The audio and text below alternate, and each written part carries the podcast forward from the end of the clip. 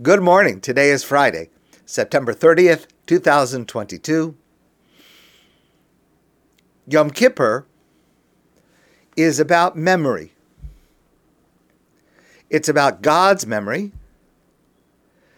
and it's also about our memory.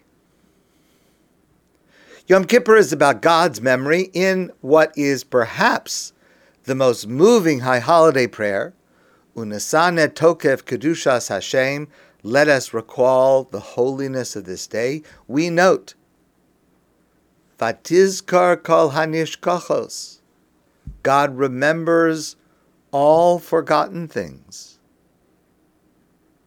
Yom Kippur is about God's memory. Yom Kippur is also about our memory. We remember our actions during the previous year. Many of us say Yizkor to remember our mothers and fathers and other loved ones who have passed away. Yom Kippur is about our memory. But Rabbi Avi Weiss suggests that there is a powerful lesson we can learn from God's remembering to apply to our own. On Rosh Hashanah, a few days ago, please remember, we read these loving words from the prophet Yirmiyahu Hanavi. Yirmiyahu Hanavi. Zacharti lach Chesed Nuraiach. God says, I remember the kindness of the Jewish people at the beginning of our relationship. How you, the Jewish people, followed me from Egypt into the desert, a barren and hospitable place. But God says, you followed me simply because I asked you to. God remembers our loyalty and trust in him. But isn't God's memory a little faulty? Yes, we did follow God into the desert for forty years, but the biblical record shows we were not very loyal and certainly not very trusting. We sinned with the golden calf. We disbelieve God's promise of a homeland in favor of the spy's warped report. We complained about the food repeatedly. We complained about the conditions. We complained about the leadership. The rosy version from Zach- from Yirmiyahu appears to be a revisionist version of what actually happened. Yes, we followed God into the desert, complaining and rebelling repeatedly throughout the journey. Why does God, who is perfect, remember imperfectly? Rabbi Baruch Liederman tells the story of two friends who were walking through the desert. And at some point on their journey, they had an argument. And one friend slapped the other across the face. The one who was slapped was hurt. But without saying anything, he wrote in the sand, today, my best friend slapped me in the face.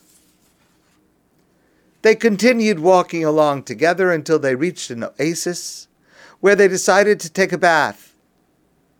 The one who had earlier been slapped got stuck in the mud and started to drown, but his friend saved him, pulled him up. And so after nearly drowning, after recovering from this frightening incident, he chiseled on a stone, today, my best friend saved my life. The friend who had slapped and saved his best friend asked him, earlier, you wrote in the sand. Now you chisel on, sl- on stone. What's the difference? And his friend said, when someone hurts us, we should write it down in sand, where the winds of forgiveness may be able to erase it. But when someone does something good for us, we must chisel it in stone, where no wind can ever erase it. In order for a relationship to endure, We, excuse me. We must develop the capacity to remember selectively, or, as Rabbi Weiss puts it, to remember with mercy. Ma'avir al-midosav, or overlooking trespasses done to us, is one of the highest human traits, according to the Talmud. And we ask God to do the same. As Albert Schweitzer once said, happiness is nothing more than good health and a bad memory.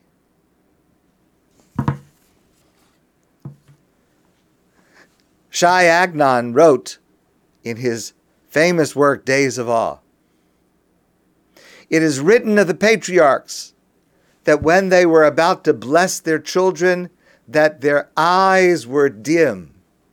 When Yitzchak was about to bless his sons, and he gave, gave a bracha to Yaakov instead of Esau, the Torah says, his eyes were dim. When Yaakov was about to give a blessing to his grandsons, Ephraim and Menashe, the Enei Yisrael, kovdu mi zoken v'lo yochel liros. Why do our great patriarchs bless their children at the end of their life when their eyes are dim, when it's hard for them to see? This informs us, says Agnon, that when a man comes to bless his children, he ought to shut his eyes so as not to see their flaws.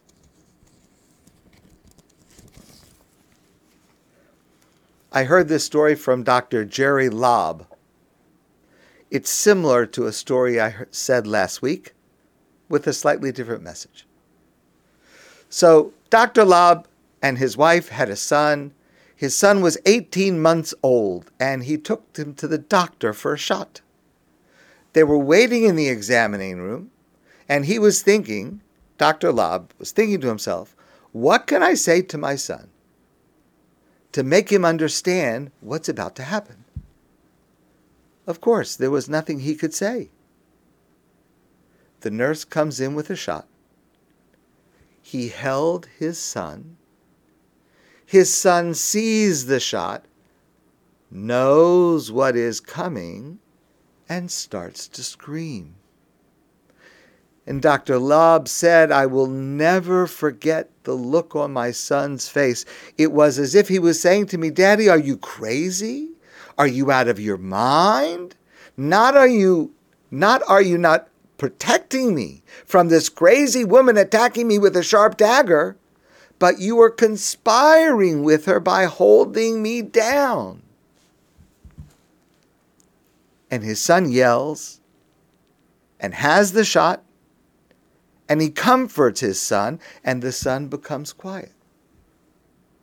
And driving home, Doctor Lobb thinks to himself, how is it my son let me hold him again after the shot? How does he differentiate between me and the nurse? And the answer he gave is because children get it, even if they can't express it. Yesterday, Daddy was not crazy. The day before that, Daddy was not crazy. There is a context of a relationship of love and caring and protection. Sometimes there are things that don't fit in, and we simply have to learn gradually to forget them. For many of us, Yizkor is a very emotional time because of our grief and because of our loss. But sometimes Yizkor is also a very emotional time because of what we recall that perhaps we should not remember. On the one hand, memory is essential for self-respect, self-identity, for taking responsibility. Sometimes a misdeed done to us, even, God forbid, by a parent, is too serious, too significant to forget. especially if the pain is ongoing, and certainly especially if there's some way that it could be fixed. But on the other hand, if we remember literally everything, with no exceptions, we will be stuck. On Yom Kippur, when we say Yizkor, when we go through this day of our memory, we, like God, must remember with mercy. God does this for us. We should do the same for each other and for those we love. And we should even try to do the same towards God. And this is alluded to in a cryptic poem by Dan Pagis. The title of the poem is written in pencil in the sealed railway car. Here in this carload, I am Eve with Abel, my son. If you see my other son, Cain, son of man, tell him that I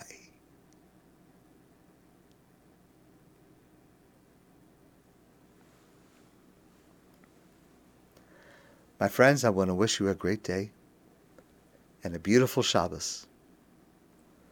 I look forward to seeing you soon in person, and I want to wish you Shana Tova.